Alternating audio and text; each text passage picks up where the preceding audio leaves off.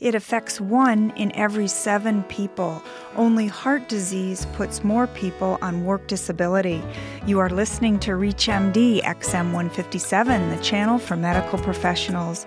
Welcome to the Clinicians Roundtable. I'm Susan Dolan, your host, and with me is Dr. Richard Blau, the founder and medical director of the Arthritis Institute of Long Island in Long Island, New York, and author of the book Too Young to Feel Old the arthritis doctor's 28 day formula for pain free living. Dr. Blau, welcome to the Clinicians Roundtable. Thank you. I'm glad to be here.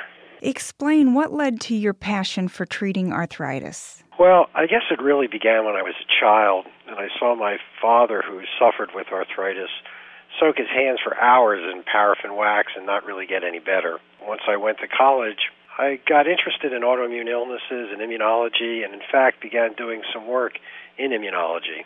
In medical school, I really like taking care of those patients. It's without question really the most rewarding professional experience to help these patients regain function and to restore them to their quality of life. Patients with arthritis are really grateful to what we do for them as rheumatologists. And the fact is, we're really able to help most sufferers with arthritis. Give us the big picture. How many days of work are lost every year due to arthritis? It really is phenomenal. As you can well imagine, work loss due to arthritis really can be significant. The most widespread cause of crippling disability in America is arthritis, and it's second only to heart disease as the cause of work disability. Some studies have shown that up to 86% of patients with rheumatoid arthritis report days lost from work. And this translates to about, I would say, 39 days per year per worker, and that's about 45 million work days lost by patients with arthritis. How much does arthritis cost the economy? Well, the cost of the economy is tremendous. They're both direct and as well as indirect costs. Direct costs include ambulatory care, disability, and hospitalization, and that accounts for over $50 billion every year. The indirect costs, such as loss of income and other economic costs, are over $31 billion every year. That's $80 billion, which is about 1% of the gross domestic product of the United States. How many forms of arthritis exist? Well, believe it or not, there are about 120 different types of arthritis, and they can affect patients from any age and any gender. One out of seven people in this country will actually develop some form of arthritis, and there are over 300,000 children who suffer from arthritis. Is there a population that is especially vulnerable to arthritis? Any age group or gender may be vulnerable, but women are generally more affected than men. Rheumatoid arthritis usually affects women and usually between the ages of 20 and 40. As you can imagine, osteoarthritis usually occurs in older patients, and that really has an equal distribution between men and women. And it's estimated that 45% of all patients over the age of 65 will develop osteoarthritis. And of course, as I mentioned, children also develop many forms of arthritis. How do you diagnose it? Well, that's a great question. Arthritis technically means joint inflammation. So, any way that we're able to detect this inflammation is helpful in the diagnosis. Often we need to gain this information from a variety of sources. We usually will start with a history, and we're looking for symptoms of joint problems, which include joint stiffness, muscle stiffness, pain that's made worse or improved with exercise, or complaints of difficulty performing certain routine tasks. The examination is obviously very important, and we look for the classic signs of inflammation, which your listeners know of joint tenderness, warmth, swelling, or joint effusions.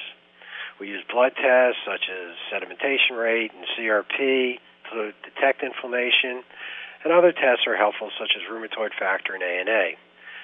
X-rays and MRIs actually help us determine the extent of joint damage. Is there a cure? Well, with the exception of a joint infection, most arth- types of arthritis can't be cured but neither can diabetes, heart disease, or lung disease.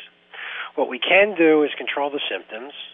We can improve the patient's function, and in fact, we can actually reverse early damage due to arthritis with some of our newer medications. The real key, the way I see it, is early recognition, diagnosis, and treatment. You know that the average delay in treatment for a patient after the onset of their symptoms is seven years. What treatment do you recommend? Well, of course, the treatment depends on the specific diagnosis treatment for osteoarthritis is going to be different than, say, the treatment for lupus. The main key is early treatment to reduce the inflammation for most forms of arthritis.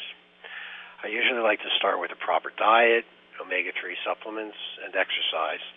If we can't get the symptoms under control within the first few weeks, I'll add in more powerful anti inflammatory drugs. I'll step up a physical therapy and occupational therapy program, and at that time, I'll start considering to use disease modifying drugs for rheumatoid arthritis. Dr. Blau, what alternative remedies do you recommend?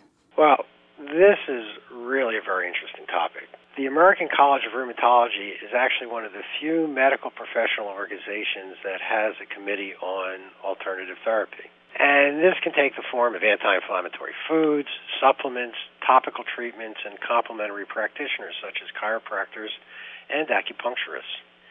We advise our patients to increase their omega 3 foods such as wild salmon, cod, mackerel. Flaxseed oil and milled flaxseed is an excellent source of omega 3.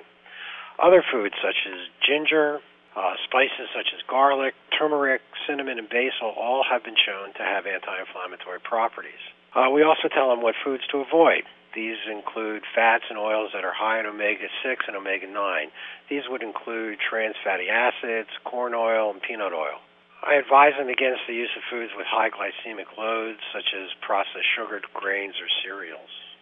In your book, Too Young to Feel Old, you have a lot of recipes. Have you tasted these foods? Are they good? well, I wrote most of those recipes. So, yes, I've tasted every one of them. A number of the recipes were uh, submitted by my patients. So, every recipe in there has been tested and tried.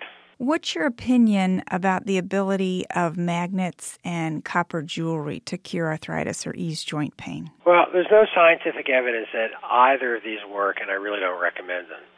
I personally believe that they're a waste of money. I also get concerned that a patient may forego an effective treatment thinking that this type of thing may work for them, and it never has that I've seen. Do you think it's the placebo effect working there? Well, certainly that's one of the problems with treating arthritis, and we have seen, and the statistics have shown, that most things will get a 30% placebo effect. How can arthritis be prevented? Well, prevention is really difficult, but it's really an exciting area of research. Since we don't know what causes most forms of arthritis, it's difficult to prevent it. Currently, what we believe is that most forms occur in patients who have a genetic predisposition who are then exposed to an outside stimulus which results in the disease.